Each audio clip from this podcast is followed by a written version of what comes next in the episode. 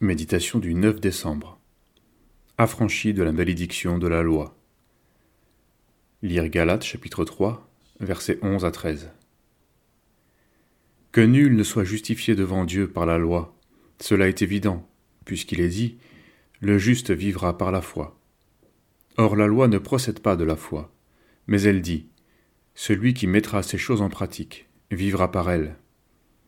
Christ nous a rachetés de la malédiction de la loi, étant devenu malédiction pour nous. Dans certains milieux, les chrétiens répètent à qui veut l'entendre qu'ils ne sont pas sous la loi. En général, cela veut dire je peux faire ce dont j'ai envie.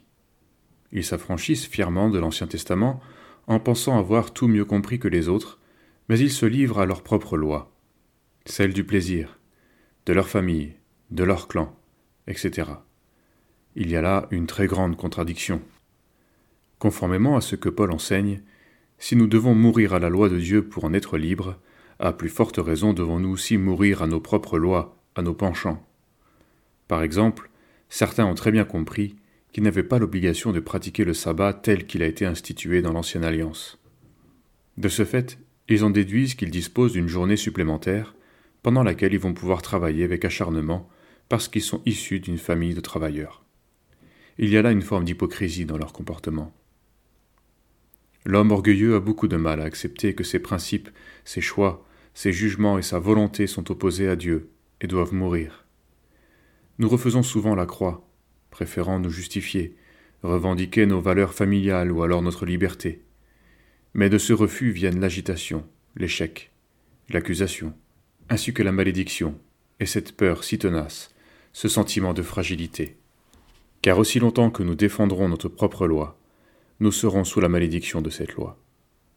Nous héritons de la malédiction de notre chair, de celle de nos pères. Rappelons-nous toujours que nous ne pouvons pas être libres de ce qui n'est pas mort.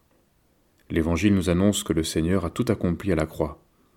Il y a jugé l'homme avec ses passions et ses désirs. Il l'a racheté de la malédiction de la loi. Pour le croyant, il n'existe plus qu'une seule loi, à laquelle il soumet sa vie, la loi d'amour, la loi de l'esprit.